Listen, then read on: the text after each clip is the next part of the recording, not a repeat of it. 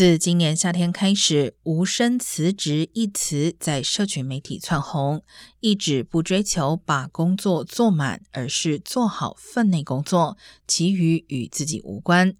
然而，随着经济前景趋向衰退，财经媒体 Business Insider 引述一些专家说法称，只做最低限度努力的员工可能会第一个收到解雇通知。而履历撰写网站 Resume Builder 上个月调查一千名经理人，其中百分之七十五认为解雇只做最低限度工作的员工是合理的。